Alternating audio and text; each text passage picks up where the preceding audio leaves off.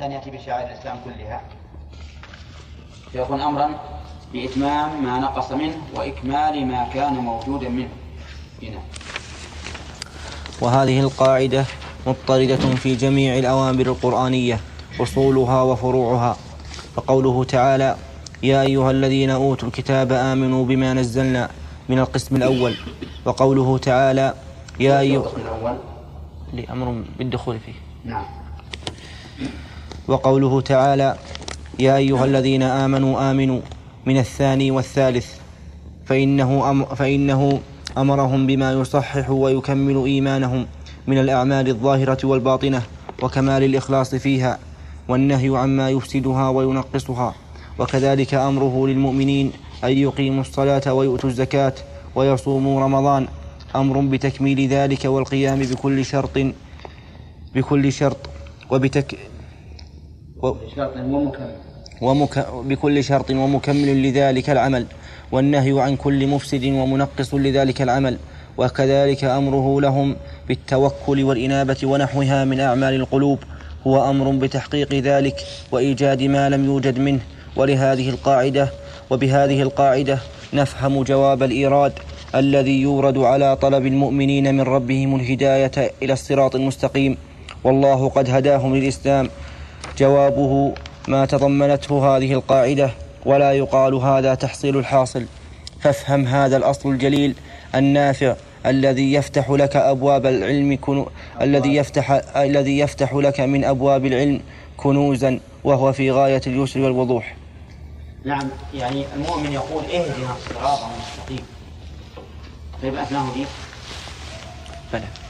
إيه ولكن باق عليه تكميل باق عليه إكمال. تكميل فيما أنا فاعله ويحتاج إلى تكميل وتحسين وإكمال فيما نقص منه فأنت مثلا تصلي الصلوات لكن هل تأتي بالرواتب كلها؟ ها؟ قد لا تأتي تصلي الصلوات لكن هل الصلاة كاملة؟ قد تنصرف من صلاتك ولم يكتب لك منها إلا العشر مثلا فهذه القاعدة كما قال شيخنا رحمه الله قاعدة مهمة جدا يزول بها أشكال كثير ويستحضر الإنسان بها كيف يدعو الله عز وجل إذا قال اهدنا الصراط المستقيم. نعم. القاعدة السابعة والأربعون إذا كان سياق الآيات في أمور خاصة وأراد الله أن يحكم عليها وذلك الحكم لا يختص بها بل يشملها ويشمل غيرها جاء الله بالحكم العام وهذه القاعدة من أسرار القرآن وبدائعه وأكبر دليل على أن على أحكامه على إحكامه وانتظامه العجيب وأمثلة هذه القاعدة كثيرة منها لما ذكر الله المنافقين وذمهم وانت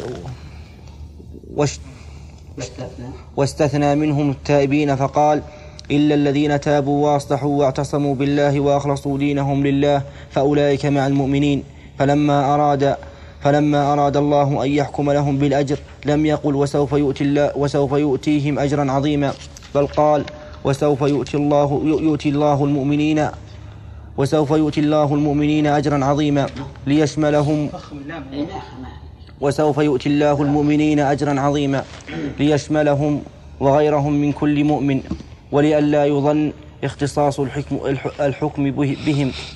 ولما قال إن الذين يكفرون بالله ورسله ويريدون أن يفرقوا بين الله ورسله إلى قوله أولئك هم الكافرون حقا وأعتدنا للكافرين عذابا مهينا. لم يقل وأعتدنا لهم للحكمة, للحكمة التي ذكرناها. ومثله قل الله ينجيكم منها. أي هذه الحالة التي, وقع السياق لأجلها ومن كل كرب. القاعدة الثامنة والأربعون. وهذه أيضا تقع كثيرا في مقام الإظهار في موضع الإضمار. فإن الله تعالى أحيانا يظهر في موضع ضمير ليفيد الحكم بالعموم. الآيات التي ذكر المؤلف واضحة. قال الله تعالى إلا الذين آمنوا إلا تابوا إلا الذين تابوا واعتصموا بالله وأخلصوا دينهم لله فأولئك مع المؤمنين. قال وسوف يؤتيه يؤتي الله المؤمنين أجرا عظيما. لو قال وسوف يؤتيهم لتوهم واهم أن هذا الأجر العظيم لهؤلاء فقط ولكنه قال وسوف يؤتي الله المؤمنين. فأظهر في موضع الإضمار وفائدته أن الحكم عام لهم ولغيرهم وهناك فائدة أخرى أن هذا الأجر ثبت من أجل الإيمان من أجل الإيمان. فكل مؤمن وإن لم يسبق له نفاق فإن الله تعالى يؤتيه أجرا عظيما. والمهم أن هذه قاعدة كما قال الشيخ رحمه الله قاعدة مهمة جدا وهي أن الله تعالى يحكم بحكم عام يشمل ما سيق الكلام من أجله وما لم يذكر. وهذا من بدائع القرآن وجمعه وأنه من جوامع الكلم. نعم. القاعدة الثامنة والأربعون. متى علق الله علمه بالأمور بعد وجودها كان المراد بذلك العلم الذي يترتب عليه الجزاء وذلك أنه تقرر في الكتاب والسنة والإجماع أن الله بكل شيء عليم وأن علمه محيط بالعالم العلوي والسفلي. والظواهر والبواطن والجليات والخفيات والماضي والمستقبل. وقد علم وقد, عل وقد علم ما العباد عاملون قبل أن يعملوا الأعمال. وقد وقد وقد ورد عدة عدة آيات يخبر بها أن أن أنه شرع كذا أو قدر كذا ليعلم كذا ليعلم كذا. فوجه هذا أن هذا العلم الذي الذي يترتب عليه الجزاء وأما علمه بأعمال العباد بأعمال العباد وما هم عاملون قبل أن يعملوا. فذلك علم لا يترتب عليه الجزاء لأنه إنما يجازي على ما وجد من الأعمال وعلى هذا الأصل. نزل نزل ما يرد نزل. نزل ما يرد عليك من الآيات كقوله يا أيها الذين آمنوا ليبلونكم الله بشيء من الصيد تناله أيديكم ورماحكم ليعلم الله من يخافه بالغيب وقوله وما جعلنا القبلة التي كنت عليها إلا لنعلم من يتبع الرسول ممن ينقلب على إلا لنعلم من يتبع الرسول ممن ينقلب على عقبيه.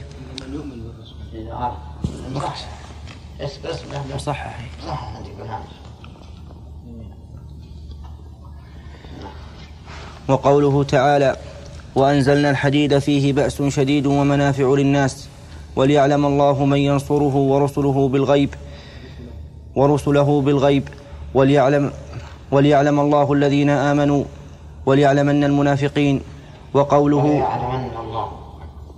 ولا يعلمن الله. مكتوبه ليعلم. إيه مكتوب صحيح. غلط. ولا يعلمن الله الذين آمنوا ولا يعلمن المنافقين. نعم.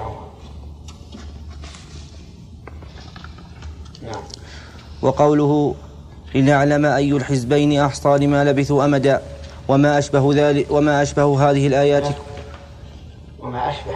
وما أشبه هذه الآيات كلها على هذا الأصل. القاعدة التاسعة وال... نحن نعلم علم اليقين أن الله بكل شيء عليم. في المستقبل وفي الماضي وفي الحاضر. وهذا لا إشكال فيه. ولكن ترد آيات توجب إشكالا. مثل قوله ولا ولا ولنبلونكم حتى نعلم المجاهدين منكم والصابرين أليس الله قد علم ذلك من قبل؟ بلى. ها؟ بلى. طيب. ولا ولنبلونكم بشيء من الصيد تناله أيديكم ورماحكم ليعلم الله من يخاف بالغيب. طيب قبل ما علم؟ نعم علم. وأمثال ذلك كثير. وهذا يوجب الإشكال على الإنسان فأراد الشيخ رحمه الله أن يبين الجواب. فقال إن العلم علمان. علم لا يترتب عليه الجزاء وعلم يترتب عليه الجزاء فعلم الله تعالى بأن هذا الشيء سيكون هذا لا يترتب. عليه الجزاء وكيف يترتب الجزاء على من لم يؤمر ولم ينهى؟ وأما قوله لنعلم المجاهدين والصابرين فهذا علم بما يكون ليجاز عليه. علم بما يكون ليجاز عليه. وهذا واضح. وأما قول بعض أهل العلم إلا لنعلم علم ظهور. فهذه العبارة على إطلاقها فيها نظر لأن علم الله بالشيء قبل وقوعه علم به ظاهرا وباطنا.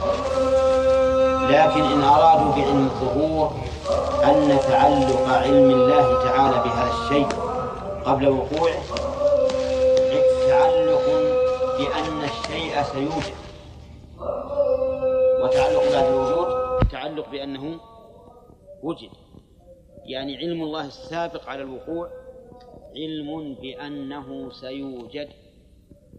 وعلم الله بعد الوقوع علم بأنه وجد. هذا صحيح. وهذا أيضا فرق ثاني. بأن الله إذا علق العلم بموجود فهو علم بأنه وجد. وإذا تعلق علمه بما سيوجد فهو علم بأنه سيوجد. لا بأنه وجد. لأنه لو كان علم بأنه وجد صار على خلاف الموجود. الله التاسعة والأربعون. إذا منع الله عباده المؤمنين شيئا تتعلق به إرادتهم فتح لهم بابا أنفع لهم منه وأسهل وأولى. وهذا من لطفه وهذا من لطفه. قال تعالى ولا تتمنوا ما فضل الله به بعضكم على بعض. للرجال نصيب مما اكتسبوا وللنساء نصيب مما اكتسبن. واسألوا الله من فضله فنهاهم عن التمني الذي ليس بنافع. وفتح, وفتح لهم أبواب الفضل والإحسان وأمرهم أن يسألوه بلسان المقال وبلسان الحال. ولما سأل موسى عليه السلام رؤية ربه حين سمع كلامه ومنع ومنع ومنعه الله منها سلاه بما سلاه بما أعطاه من الخير العظيم. قال يا موسى إني اصطفيتك على الناس برسالاتي وبكلامي فخذ ما آتيتك وكن من الشاكرين. وقوله تعالى ما ننسخ من آية أو ننسها نأتي بخير منها أو مثلها. وقوله وأن يتفرقا يغني الله كلا من سعته. وفي هذا المعنى آيات كثيرة. وهذا وهذا أمر يعرف الإنسان به لطف الله عز وجل وإحسانه إلى خلقه أنه إذا منعهم من شيء فتح لهم أبوابا خيرا منه فهنا لما قال ولا تتمنوا ما فضل الله به بعضكم على بعض يعني من العلم والمال والجاه والرئاسة وغير ذلك الله سبحانه وتعالى فضل الناس بعضهم على بعض. فلا تتمنى أن يكون ما أعطاه الله أخاك لك دون أخيك. ولهذا قال ولا تتمنوا ما فضل الله ولم يقل ولا تتمنوا مثل ما فضل الله. لأنه لا يمكن أن يقول ولا تتمنوا مثل ما فضل الله. إذ أن الإنسان يجوز أن يتمنى مثل ما فضل الله به بعض عباده. يجوز أن تتمنى مثل علم ابن تيمية. ولا لا؟ يقال إن رجلا كان يطوف بين الصفا والمروه في البيت ويقول اللهم إني أسألك فقها كفقه شيخ الإسلام ونحوا كنحو ابن هشام. هذا جائز ولا لا؟ لكن لو يقول اللهم ارزقني فقه شيخ الإسلام يعني جعله لي دونه هذا ما يجوز نعم؟ لا هو الحاضر. يعني معنى هذا الفضل اللي أعطيته خله لك معنى معناه أنك تمنيت ما فضل الله به غيرك عليك. إذا ماذا أقول؟ اسأل الله من فضله. قل اللهم إني أسألك مثل أن تعطيني مثل ما أعطيت الرجل اللهم صل على محمد وعلى آل محمد. كما صليت. على إبراهيم وعلى آل إبراهيم. فهذا من من من ألطف القواعد كما قال الشيخ رحمه الله. كذلك أيضا ما ننسخ من آية أو ننسخ ربما يندم الإنسان على نسخ الله تعالى بعض الأحكام أو بعض الآيات أو يندم على تنسيته إياها. ننسيها أي من النسيان. كما قال الله تعالى سنقرئك فلا تنسى. ها إلا ما شاء الله. إذا ندم الإنسان نقول لا تندم يا أخي إن الله إذا نسخ آية أو أنساها. أتى بخير منها أو مثلها وبدأ بالخيرية من قبل. قال بخير منها أو مثلها أو مثلها. إذا وش الفائدة من النسخ؟ إذا كانت الآية الناسخة مثل الأولى الفائدة اختبار العبد. أن يكون قابلا راضيا أو لا. وانظر إلى نص القبلة من بيت المقدس إلى الكعبة. العمل واحد. ولا لا؟ والاتجاه واحد. إذا إذا بقي مشروعا. أنت لا يهمك أن تتجه إلى المشرق أو المغرب أو الشمال الجنوب لكن الفائدة هو امتحان الناس. ولهذا قال الله عز وجل وما جعلنا القبلة التي كنت عليها إلا لنعلم من يتبع الرسول ممن ينقلب على عقبيه. فإن بعض الناس إذا رأى النسخ والعياذ بالله ارتد قال كيف هذا؟ الشرع يبدل اليوم كذا وغدا كذا مو نعم. فالحاصل أني أقول إن الله سبحانه وتعالى إذا منع العباد شيئا فتح لهم ابوابا كثيرة مثله أو خيرا منه.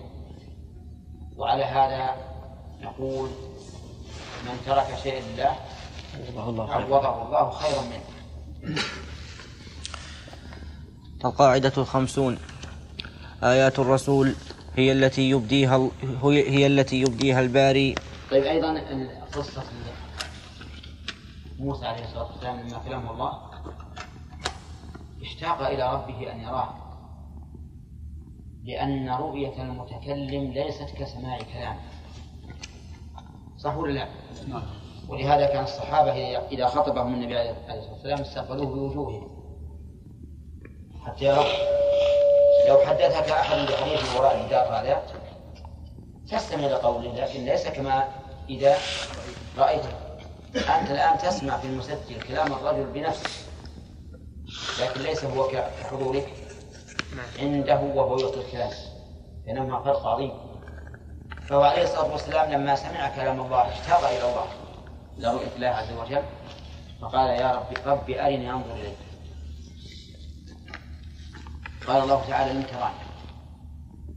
مستحيل هذا. لأن نقص الإنسان في الدنيا لا يمكن أن يتحمل رؤية الله عز وجل. ثم ضرب الله له مثلا وقال انظر إلى الجبل. فإن استقر مكانه فسوف تراني فتجلى الله عز وجل الجبل فاندك الجبل. جبل أصم حجر صلب لما تجلى الله له جعله دكا. اندك الجبل وصار ترابا. لما رأى موسى هذا الأمر خر صعقا. فلما أفاق قال سبحانك تبت إليك وأنا أول المؤمنين. فما سألتك الرؤيا عن شك ولكن عن شوق. ثم قال الله له إني اصطفيتك على الناس برسالاتي وبكلامي فخذ ما آتيتك. ولا تطلب ما لم ما لم تؤت. خذ ما آتيتك وكن من الشاكرين. هنا عوض عن الرؤيا أو سلي عن الرؤيا بماذا؟ بقوله إني اصطفيتك على الناس برسالاتي وبكلامي. وهكذا قوله تعالى ولا تهنوا في ابتغاء القوم إن تكونوا تعلمون. فإنهم يعلمون كما تعلمون يعني لا تهنوا وتضركوا في طلب الكفار. والله إحنا نتعب. تتألم أجسامنا بالجراح والقتل وغير ذلك. لأن هذا الذي يصيبكم يصيبهم ولا لا؟ يصيبهم. قطعا يصيب. هم مثلكم بشر. لكن الفارق وترجون, وترجون من الله ما لا يرجون وهذا لا شك أنه يسلي المرء. ويجب له النشاط في تنفيذ الأمر. القاعدة الخمسون. آيات الرسول هي التي يبديها الباري ويبتديها. وأما ما أبداه المكذبون له واقترحوه فليست آيات وإنما هي تعنتات وتعجيزات وبهذا يعرف الفرق بينها وبين الآيات وهي البراهين الدالة على صدق الرسول وغيره من الرسل. وعلى صدق كل والأدلة. البراهين والأدلة. نعم. وهي البراهين والأدلة. على صدق الرسول وغيره من الرسل. وعلى صدق وعلى صدق كل كل خبر أخبر الله به. وأنها الأدلة والبراهين التي يلزم من فهمها على وجهها. صدق ما دلت عليه ويقينه ويقينه. وبهذا المعنى ما أرسل وأنها الأدلة. وأنها الأدلة والبراهين التي يلزم يلزم من التي يلزم من فهمها. على وجه. التي يلزم من فهمها على وجهها صدق ما دلت عليه ويقينه. وبهذا المعنى وبهذا المعنى ما أرسل الله من رسول إلا أعطاه من الآيات. ما ولهذا ما أرسل الله من رسول إلا أعطاه من الآيات. ما علمي ما على مثله ما على مثل آمن البشر. وأما ما آتى, ما آتى الله محمدا صلى الله عليه وسلم من الآيات فهي لا تحد ولا تعد من كثرتها وقوتها ووضوحها. ووضوحها ولله الحمد.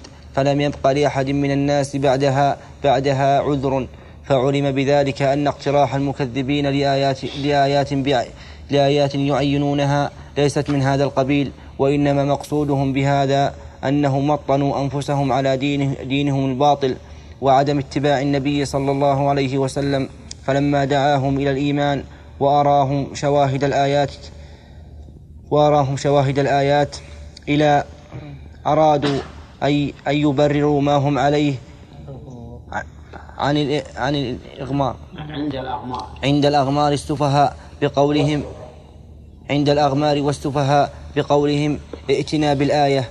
الفلانية والآيات الفلانية إن إن كنت صادقا وإن لم تأتي بذلك فلا نصدقك فبها فب فبهذه طريقة فهذه طريقة لا يرتضيها أي منصف ولهذا يخبر تعالى أنه لو أجابهم إلى ما طلبوا لم يؤمنوا لأنهم وطنوا أنفسهم على الرضا بدينهم وعرفوا الحق ورفضوه.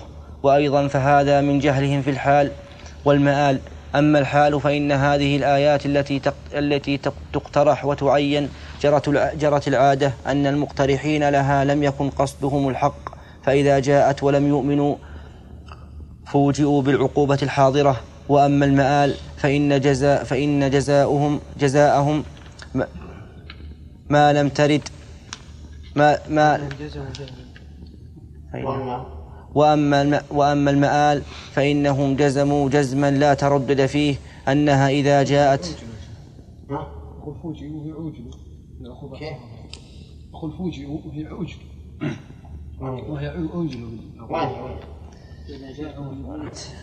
إذا جاءت ولم يؤمنوا عوجلوا. جاءت ولم يؤمنوا عوجلوا بالعقوبة الحاضرة. وأما المآل فإنه جزم جزم فإنهم جزموا جزما لا تردد فيه أنها إذا جاءت آمنوا وصدقوا وهذا قلب للحقائق والأخبار بغير الذي في قلوبهم. والإخبار وإخبار. إيه. فهذا فهذا قلب للحقائق وإخبار بغير الذي في قلوبهم فلو جاءتهم لم يؤمنوا إلا أن يشاء الله تعالى. وهذا النوع ذكره الله في كتابه عن المكذبين في آيات كثيرة جدا كقولهم لن نؤمن لك حتى تفجر لنا من الأرض ينبوعا. الآيات. وقوله ولو أننا نزلنا من حتى تفجر لنا من الأرض ينبوعا لا تكون لك جنة من نخيل وعنب فتفجر النهار خلالها تفجيرا. أو تسقط السماء كما زعمت علينا كسفا أو تأتي بالله والملائكة قبيلا. أو يكون لك بيت من زخرف أو ترقى في السماء. ولن نؤمن لرقيك حتى تنزل علينا كتابا نقرأه. قل سبحان ربي هل كنت إلا بشر رسولا. إيش بعده؟ وما منع ولو الناس أن ملأ وما منع الناس. وما منع الناس أن يؤمنوا إذ جاءهم الهدى إلا أن قالوا أبعث الله رسولا إلى آخره. فبين الله عز وجل أنهم لن يؤمنوا ولو جاءتهم كل آية إن الذين حقت عليهم كلمة ربك لا يؤمنون ولو جاءتهم كل آية. وبهذا نعرف مراد المؤلف في كلامه في الأول قاعدة حيث قال إن آيات الرسل هي التي يبديها الباري ويبتديها. وأما ما أبداه المكذبون. واقترحوه فليست بآية. مراده أن أن عدم وجودها لا يدل على على عدم آيات الأنبياء. هذا المعنى. وإلا لو اقترحوا آية وجاء وجاء بها وجاء بها الرسول لقلنا إنها آية. لكن مراده أن الآيات التي اقترحوا بها إذا لم تأتي لا تدل على أن الرسول ليس ليس بحق. ذلك من الفرق. أما لو اقترحوا آية وجاء بآية فإنها لا شك أنها آية. وكلام المؤلف رحمه الله يريد به الأمر المخالف. الآيات التي جاءت بها الرسل ابتداء واضح أنها آيات. والآيات التي اقترحت عليهم تخلفها لا يعني أنهم غير صادقين. لكن إذا وجدت فهي دليل على على صدقهم أيضا. نعم. ها؟ إيش؟ الأغمار جمعان وهو السفينة نعم. يا شيخ. شيخ. مثل إيش الآيات التي تخلفوا عنها؟ التي اقترحت عليهم ولم يأتوا بها؟ نعم. الآيات اقترحوا. اقترح مثلا قوم صالح على صالح آية فجاء بالمناقضة واقترحوا عن النبي صلى الله عليه وسلم آية فأراهم انشقاق القمر. وهذا كثير. نعم. وقوله ولو أننا نزلنا ولو أننا نزلنا عليهم. يمكن نقصد الشيخ اللي اقترحوه ولم يأتي من الرسول.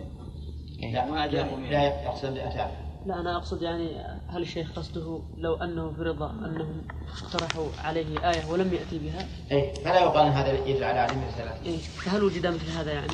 إيه كل الآيات لن نؤمن لك حتى تفرى لنا من الأرض ينبوع هل فجرهم ينبوع من الأرض؟ لا لا. كل الآيات وقوله ولو أننا نزلنا مكتوب عليهم. إليه. مكتوب عليهم. إيه. نزلنا إليهم الملائكة وكلمهم الموتى وحشرنا عليهم كل شيء قبلا إلى آخر إلى آخرها. وأيضا إذا تدبرت الاقتراحات التي عينوها لم تجدها في الحقيقة من جنس البراهين وإنما هي لو فرض الإتيان لو فرض الإتيان تكون شبيهة بآيات الاضطرار التي لا تنفع الإيمان التي لا ينفع الإيمان معها. ويصير شهادة وتصير ويصير شهادة وإنما الإيمان النافع هو الإيمان بالغيب. فكما أن جدا يعني لو جاءت ثلاثة اقترحوها صار إيمان ليس إيمانا بالغيب بل هو إيمان بالمشاهدة والواقع. وحينئذ لا ينفعهم. ولهذا الغالب أنه, أنه إذا أتت الرسل بالآيات المقترحة ولم يؤمن المقترحون الغالب أنهم يهلكون. أن يعني العذاب يكون مقارنا لها قال الله تعالى وما, وما منعنا أن نرسل بالآيات إلا أن كذب بها الأولون وآتينا ثمود الناقة مبصرة فظلموا بها وما نرسل بالآيات إلا تخويفا. فالحاصل أن الآيات المقترحة إذا جاءت موافقة لطبق ما اقترحوه صار هذا الإيمان بالرسول مو لأنه إيمان بالغيب. إيمان بماذا؟ بالمشاهد لأن هذا مثل الأمارة التي يجعلها الإنسان لشخص. مثل أن أقول إذا وجدت السيارة عند الباب فأنا في البيت. فإذا جاء وجد السيارة من الباب علم بأنه في البيت. في البيت. هذا إيمان مشاهدة ولا غيب؟ مشاهدة. مشاهدة. نعم. فكما أنه المنفرد بالحكم بين العباد في أديانهم وحقوقهم وأنه لا حكم إلا حكمه وأن من قال ينبغي أو يجب أن يكون الحكم كذا وكذا فهو متجرئ على الله متوثب على حرمات الله وأحكامه فكذلك براهين وأحكامه. لا يتولاها إلا هو. فمن اقترح شيئا فمن اقترح شيئا من عنده فقد ادعى مشاركة الله في حكمه ومنازعته ومنازعته في الطرق التي يهدي ويرشد بها عباده. ومن أظلم ومن أظلم ومن, ومن أظلم ممن قال سأنزل مثل ما أنزل الله. هذا أيضا مهم جدا الإنسان إذا اقترح سبيلا غير سبيل الله أو حكما غير حكم الله أو ما أشبه ذلك فإنه منازع لله تعالى في حكمه وفي طريق هدايته لخلقه.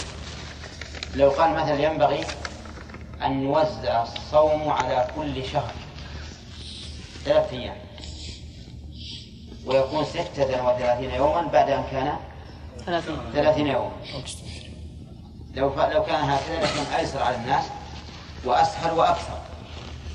نقول إذا قلت ذلك فقد نازعت الله تعالى في شرعه وظلمت نفسك فإن الله تعالى أحكم وأعلم بما يصلح عباده.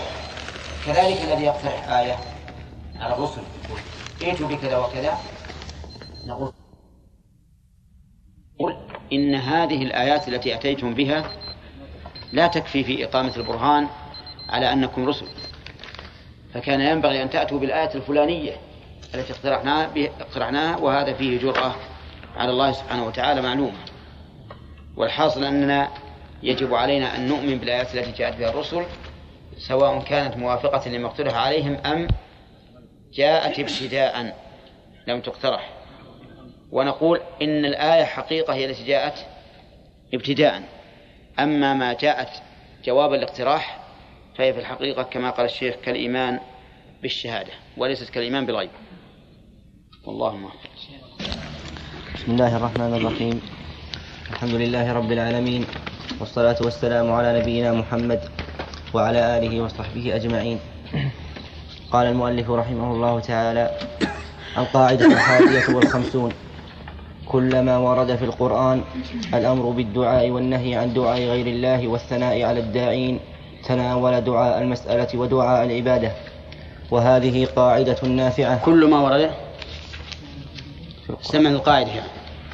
كل ما ورد في القرآن؟ كل ما ورد في القرآن الأمر بالدعاء أو والن... كلما أحسن؟ كلما أدى التكرار. كلما ورد. إيه قلت أنا. ها؟ قلت كلما. إيه كلما إيه.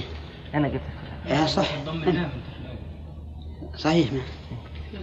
كلما وش قلت أول ما أدري وش أنت قلت. القرآن الأمر بالدعاء والنهي عن دعاء غير الله والثناء على الداعين تناول دعاء المسألة ودعاء العبادة وهذه قاعدة نافعة. فإن أكثر الناس إنما يتبادر لهم من لفظ الدعاء والدعوة دعاء المسألة فقط. ولا يظنون دخول جميع العبادات في الدعاء ويدل على عموم ذلك قوله تعالى وقال ربكم ادعوني أستجب لكم أي أستجب طلبكم وأتقبل عملكم. ثم قال تعالى إن الذين أفادنا المؤلف رحمه الله بهذه القاعدة أن الدعاء سواء كان أمرا أو نهيا أو ثناء يشمل دعاء المسألة ودعاء العبادة. فقولك اللهم اغفر لي دعاء مسألة.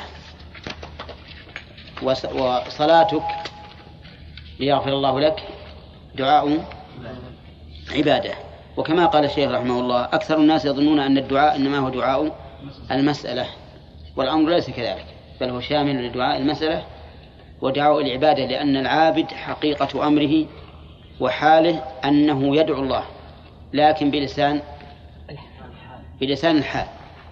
لأنك لو سألت أي إنسان يصلي أو يصوم أو يزكي أو يحج ماذا تريد؟ لقال ها أريد مغفرة الله.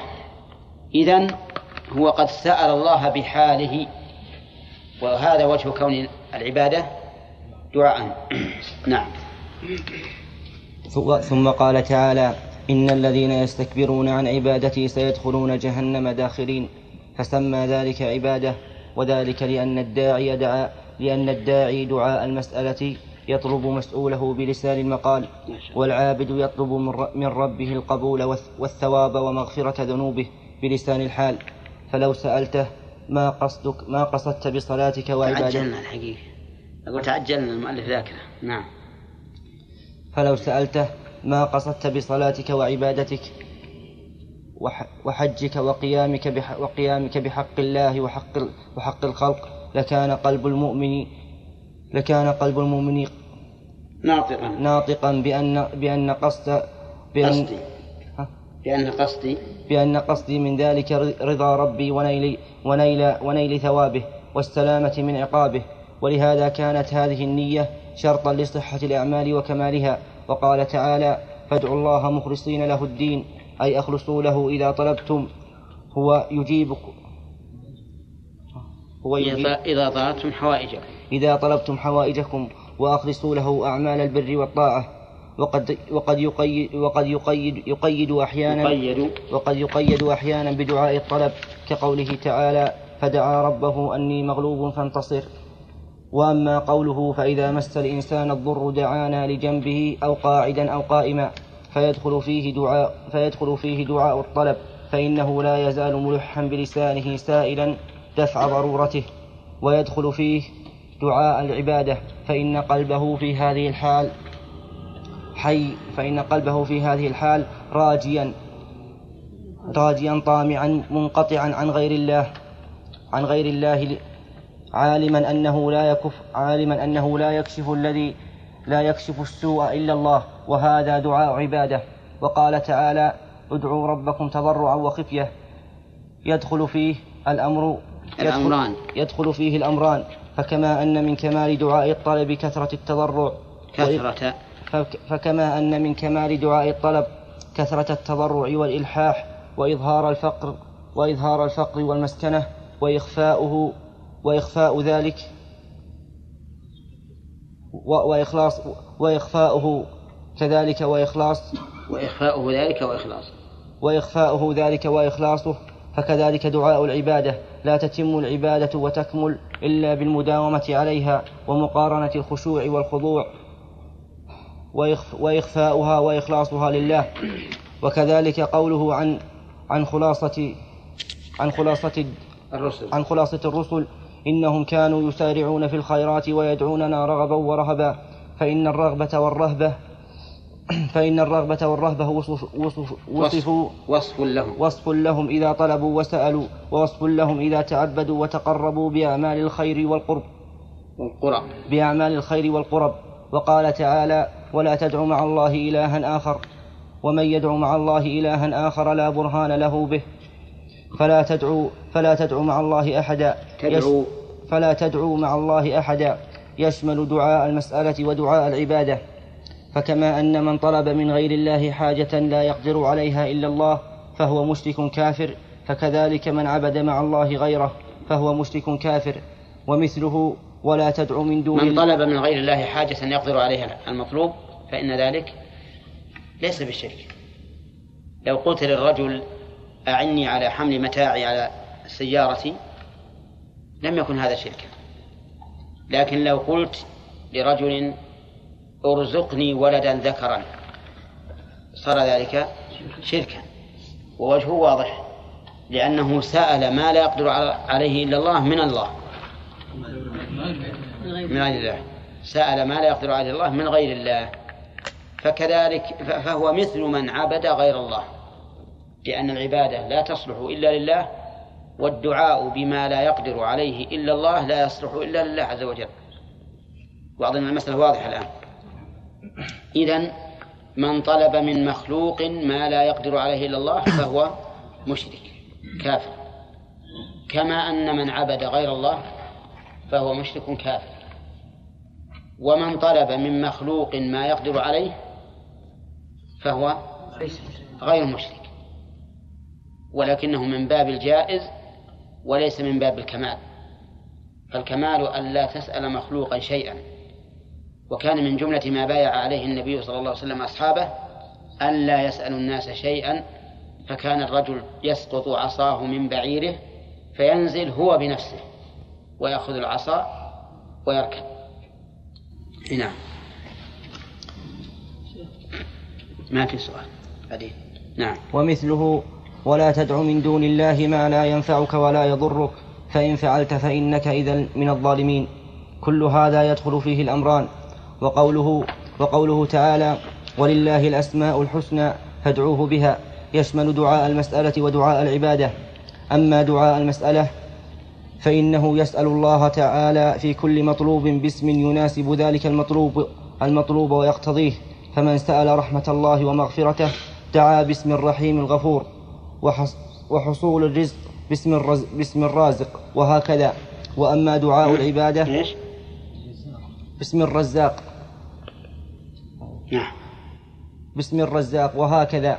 وأما دعاء العبادة؟ إذا ادعوه بها أي اجعلوها وسيلة لحصول مطلوبكم. ووسيلة الشيء تناسبه. فعندما تسألون المغفرة تأتي باسم مغفور تقول يا غفور. أو تقول اللهم اغفر لي إنك أنت الغفور الرحيم.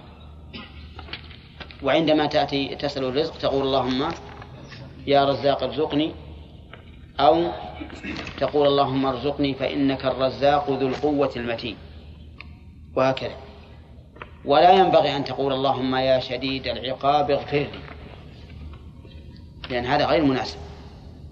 كيف تسأل المغفرة بأمر يقتضي أو باسم يقتضي العقوبة؟ هذا يتنافى مع الأدب. اي نعم.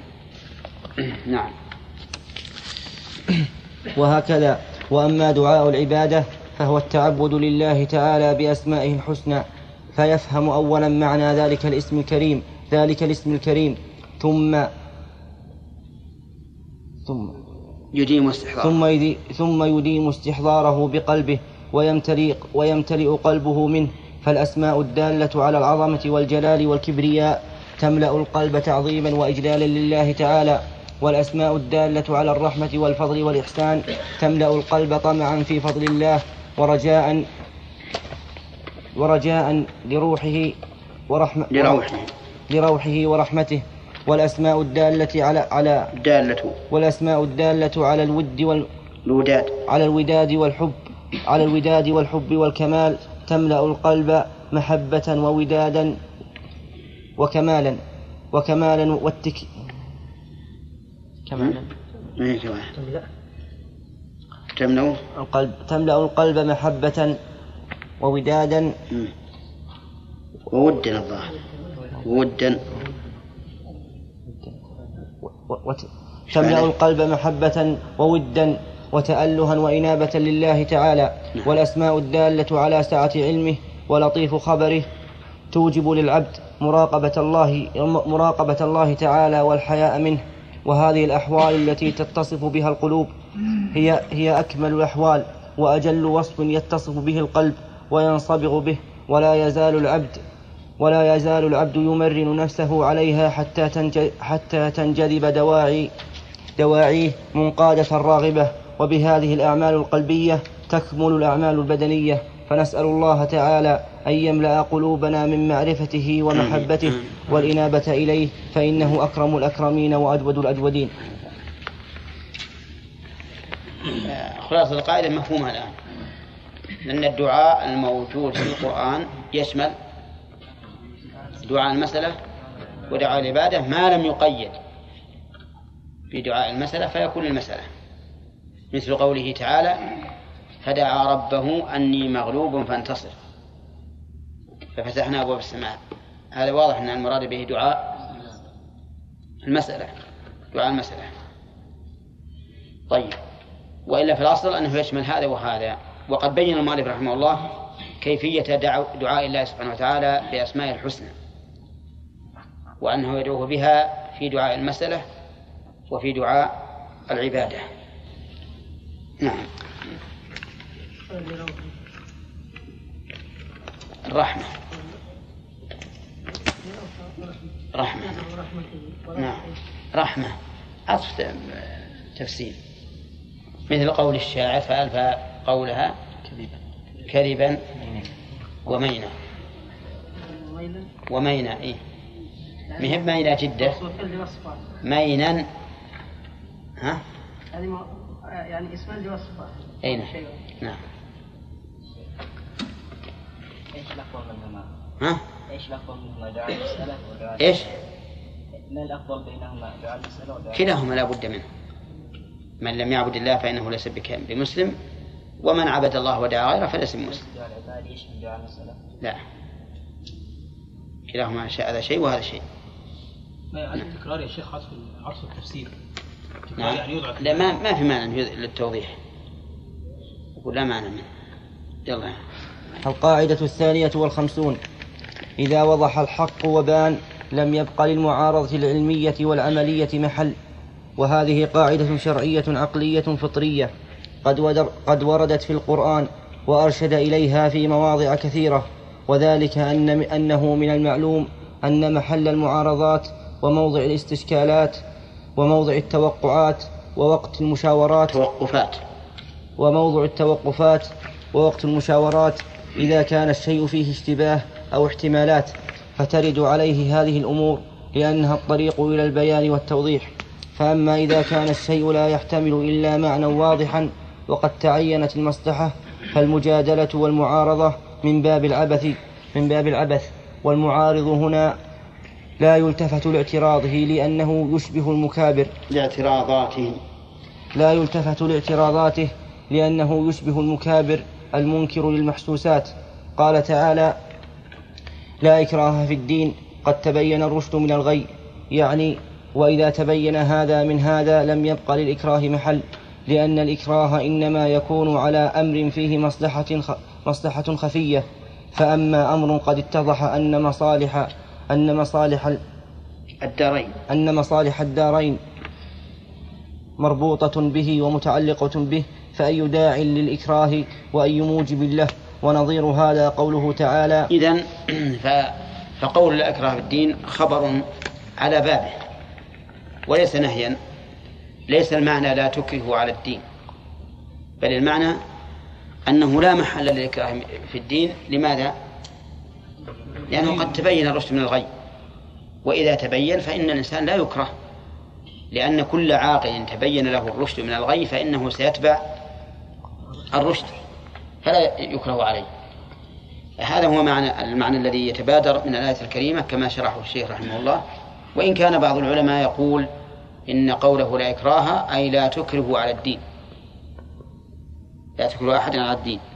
لأنه لا, لأنه لا يكره أحد على دين الله. فإما أن يدين لله عز وجل وإما أن يدين للطاغوت ويؤدي الجزية. لكن الآية كغيرها من الآيات. لا يحمل الخبر على النهي إلا بإيش؟ بدليل. وإلا فإن الأصل أن يبقى الكلام على ظاهره. النفي للنفي والنهي للنهي. فإذا كان الأمر واضحا فلا ينبغي أن يحرف الكلام عن ظاهره. متلازمة يا خبر أو نهي؟ لا مهم متلازمة. لأن إذا إذا إذا قلنا بأنها نهي صار معناه نكره الناس على دين الله. إذا قلنا أنها للنهي صار معناه أننا لا نكره أحد على الدين. لا نكره أحد على الدين. نقول من شاء فليؤمن ومن شاء فليكفر. إذا كانت خبر. أما إذا كانت خبر فإنها فإنه مسكوت عن الإكراه عن الدين على الدين ويعرف من أدلة أخرى. كان هذا المفروض. أي نعم. لأنه قد تبين الرسل من الغيب. نعم. أنا رأيي ما, ما نسأل يا جماعة حتى تنتهي القاعدة. أحسن. نعم. ونظير هذا قوله تعالى وقل الحق من ربكم فمن شاء فليؤمن ومن شاء فليكفر. أي هذا الحق الذي قامت البراهين الواضحة على حقيقته فمن شاء فليؤمن ومن شاء فليكفر. كقوله ليهلك من هلك عن بينه ويحيى من حي عن بينه وقال تعالى وشاورهم في الأمر أي في الأمور التي تحتاج إلى مشاورة ويطلب فيها وجه المصلحة. فأما أمر قد تعينت مصلحته وظهر وجوبه فقال فقال فيه فإذا عزمت فتوكل على الله وقد كشف الله هذا المعنى غاية الكشف. في قوله يجادلونك في الحق بعدما تبين أي في كل أي في كل من جادل في الحق بعدما تبين علمه أو طريق علمه أو طريق علمه. إيش؟ أو بعدما تبين؟ في من جادل في الحق بعدما تبين علمه أو طريق عمله فإنه غا فإنه بعدما تبين علمه أو طريق عمله. نعم. أو طريق عمله فإنه طريق. طريق بالرفع عطف على علم. أو طريق عم أو طريق عمله. فإنه غالط شرعا وعقلا. غالط. فإنه غالط شرعا وعقلا. وقال تعالى وما لكم ألا تأكلوا مما ذكر اسم الله عليه وقد فصل لكم ما حرم عليكم. فلا م... نعم. فلا فلامهم فلامهم على عدم التزام الأكل مما ذكر اسم الله عليه وذكر السبب لهذا اللوم وهو أنه تعالى فصل لعباد لعباده كل ما إيش؟ فصل. إيش فصل؟ لعباده نعم. فصل لعباده كل ما حرم عليهم فما لم يذكر تحريمه فإنه حلال واضح فإنه حلال واضح ليس ليس ليس به توقف للتوقف ليس يعني. للتوقف عنه عنه. محل ولما ذكر تعالى الآيات الآيات وفي الدالة قوله وقد فصل لكم ما حرم عليكم دليل على أن ما سكت عنه ليس حراما ودليل على أن المحرمات مفصلات مبينات. فإذا كان مبينا ولم يذكر منه ما ذكر اسم الله عليه فإن ما ذكر اسم الله عليه يكون حلالا. وعلى هذا فنقول الأصل فيما سكت عنه ها؟ الحل. كما قال النبي عليه الصلاة والسلام وما سكت عنه فهو عفو. نعم. ولما ذكر تعالى الآيات الدالة على وجوب الإيمان. دالة ولما ذكر تعالى الآيات الدالة على وجوب الإيمان وبخ ولام المتوقفين عنه بعد البيان فقال فما لهم لا يؤمنون وإذا قرئ عليهم القرآن لا يسجدون. ولما بين جلالة القرآن وأنه أعلى الكلام وأصدقه وأصدقه وأنفعه قال تعالى فبأي حديث بعد الله وآياته يؤمنون؟ ولما ذكر عظم نعم نعمه الظاهرة والباطنة قال تعالى فبأي آلاء ربك تتمارى فبأي آلاء ربكما تكذبان؟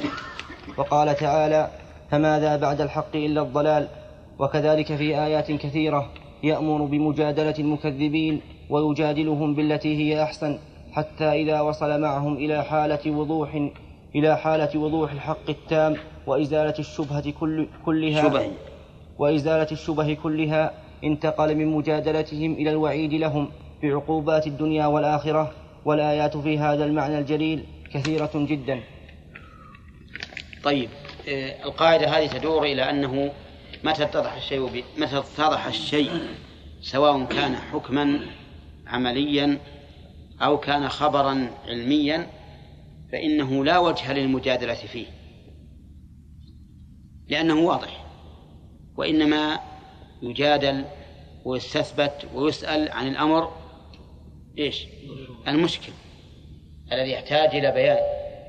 فأما ما كان بينا واضحا فإنه لا يجوز لا تجوز المجادلة فيه. وينكر على من جادل ويذم كما في الآيات التي ساقها المؤلف رحمه الله وعليه فكل من جادل في دين الله فقد جادل بغير حق. لأن الدين واضح بين. قد بين الله تعالى الرشد من الغي وفرق بين الحق والباطل وفرق سبحانه وتعالى بين أولياء الله وأعداء الله. فلا يمكن بعد هذا أن يقع جدال أو إشكال. نعم. القاعدة الثالثة والخمسون. من قواعد القرآن أنه يبين أن الأجر والثواب على قدر المشقة في طريقة العبادة. طريق. في طريق العبادة. ويبين مع ذلك أن تسهيله لطريق العبادة من منته وإحسانه وأنها لا تنقص الأجر شيئا. وهذه القاعدة تبين من لطف الله وإحسانه بالعباد وحكمته الواسعة ما هو ما هو أثر عظيم من آثار تعريفاته من آثار تعريفاته ومن ونفحة. ونف ونفحة عظيمة من نفحاته وأنه أرحم الراحمين. قال تعالى كتب, كتب عليكم القتال وهو كره لكم وعسى أن تكرهوا شيئا وهو خير لكم وعسى أن تحبوا شيئا وهو شر لكم والله يعلم وأنتم لا تعلمون. فبين تعالى أن هذه العبادة العظيمة لع- لعظم مصلحتها وكثرة فوائدها العامة والخاصة أنه فرضها على العباد وإن شقت عليهم وكرهتها, وكرهتها نفوسهم لما فيها من التعرض للأخطار وتلف النفوس والأموال لكن هذه المشقات بالنسبة إلى ما تفضي إليه من الكرامات ليست بشيء بل هي خير محض وإحسان وإحسان صرف صرف. وإحسان صرف من الله على عباده حيث قيض لهم هذه العبادات التي توصلهم إلى منازل لولا لولاها لم يكونوا واصليها. واصليها. وقال تعالى إن تكونوا تألمون فإنهم يألمون كما تألمون وترجون من الله ما لا يرجون. وقال تعالى ولنبلونكم بشيء من الخوف والجوع ونقص ونقص من الأموال والأنفس والثمرات. إلى قوله وبشر الصابرين الذين إذا أصابتهم مصيبة قالوا إنا لله وإنا إليه راجعون. الآية. وقال تعالى إنما يوفى الصابرون أجرهم بغير حساب فكلما عظمت مشقة الصبر في في, فضل الطاع في فعل الطاعات وفي ترك المحرمات بقوة الداعي إليها وفي الصبر على المصيبات كان الأجر أعظم والثواب أكثر. وقال تعالى في بيان لطفه في تسهيل العبادة الشاقة إذ يغشيكم النعاس أمنة منه وينزل عليكم من السماء ماء ليطهركم به ويذهب عنكم رجس الشيطان وليربط على قلوبكم ويثبت به الأقدام. إذ يو... ها؟ إيه؟ لا. لا قريت الزاي يمكن صفرت أذنك نعم. ويثبت به الأقدام. إذ يوحي ربك إلى الملائكة أني معكم فثبتوا الذين آمنوا. سألقي في قلوب الذين كفروا الرعب فذكر منته على المؤمنين بتيسيره وتقديره لهذه لهذه الأمور التي جعلها الله تعالى مسهلة للعبادة مزيلة لمشقتها محصلة لثمراتها. وقال تعالى ألا إن أولياء الله لا خوف عليهم ولا هم يحزنون الذين آمنوا وكانوا يتقون لهم البشرى في الحياة الدنيا وفي الآخرة فالبشرى التي وعد الله بها أولياءه في الحياة الدنيا من أشرفها وأجلها أنه يسر لهم العبادات وهون عليهم مشقة القربات وأنه ييسرهم للخير ويعصمهم من الشر بأيسر عمل. وقال تعالى فأما من أعطى واتقى وصدق بالحسنى فسنيسره لليسرى. أي لكل حالة فيها تيسير, تيسير, تيسير أموره وتسهيلها. وقال تعالى من عمل صالحا من ذكر أو أنثى وهو مؤمن فلنحيينه حياة طيبة. ومن الحياة الطيبة التي يرزقونها التي يرزقونها التي يرزقونها ذوق ذوق حلاوة الإيمان واستحلاء واستحلاء المشقات في ذوق حلاوة الطاعات واستحلاء المشقات في رضا في رضا الله. فهذه الأحوال كلها خير للمؤمن. إن سهل الله له طريق العبادة وهونها حمد الله وشكره وإن شقت على النفوس صبر واحتسب الخير في عنائه ومشقته ورجى عظيم الثواب. وهذا المعنى في القرآن في آيات متعددة والله أعلم. خلاصة هذه القاعدة أن الأجر على قدر المشقة وقد دل لها أو عليها قوله صلى الله عليه وسلم لعائشة إن أجرك على قدر نصبك. نصبك أي مشقتك. وفيها أيضا آه، بيان المنة على العباد بتسهيل الطاعات وأن تسهيل الطاعات من آثار رحمته. وعجبا لبعض الناس أن يسلكوا لأنفسهم مسلك الصعوبة والتعسير في أمور العبادة. وهذا تبرأ منه النبي عليه الصلاة والسلام. فإن قوما في عهد الرسول صلى الله عليه وسلم اجتمعوا واتفقوا على أن بعضهم يصوم ولا يفطر والآخر يقوم ولا ينام والثالث لا يتزوج النساء والرابع لا يأكل لحم. فخطب النبي عليه الصلاة والسلام وأخبرهم بأنه صلى الله عليه وسلم يصوم ويفطر ويقوم وينام ويتزوج يتزوج النساء وأن من رغب عن سنته فليس منه. فالذين يسلكون طرق التعسير مع وجود التسهيل أخطأوا على أنفسهم. لو أن رجلا قال أنا لا أريد أن أركب سيارة فيها مكيف.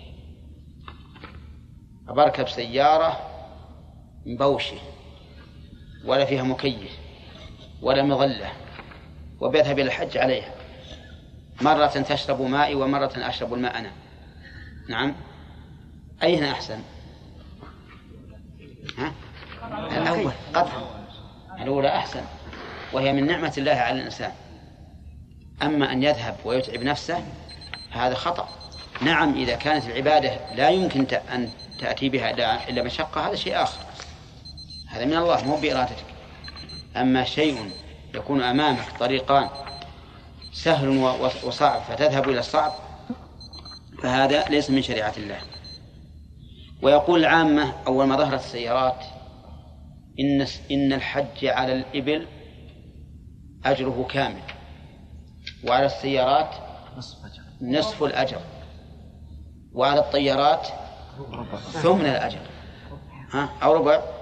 ربع ويمكن يجي شيء أسرع من الطيارات يكون الثمن. نعم. هل هذا صحيح؟ هذا غير صحيح. بل نقول إن هذا من نعمة الله على العبد. صحيح أن الرسول صلى الله عليه وسلم نهى عن كثرة الإرفاه. يعني لا ينبغي للإنسان أن ينغمس في الترفه حتى ينسى الخشونة فكان ينهى عن كثرة الإرفاه ويأمر بالاحتفاء أحيانا. مو دائما يعني ينبغي لنا أن أحيانا نمشي حفاة. نعم. حتى لو لو أن الناس شبهروا بنا. قالوا وشلون هذا الواحد يمشي بدون نعال؟ نعم. يوجد بعض الناس ينتقد هذا الشيء. فنحن لا لا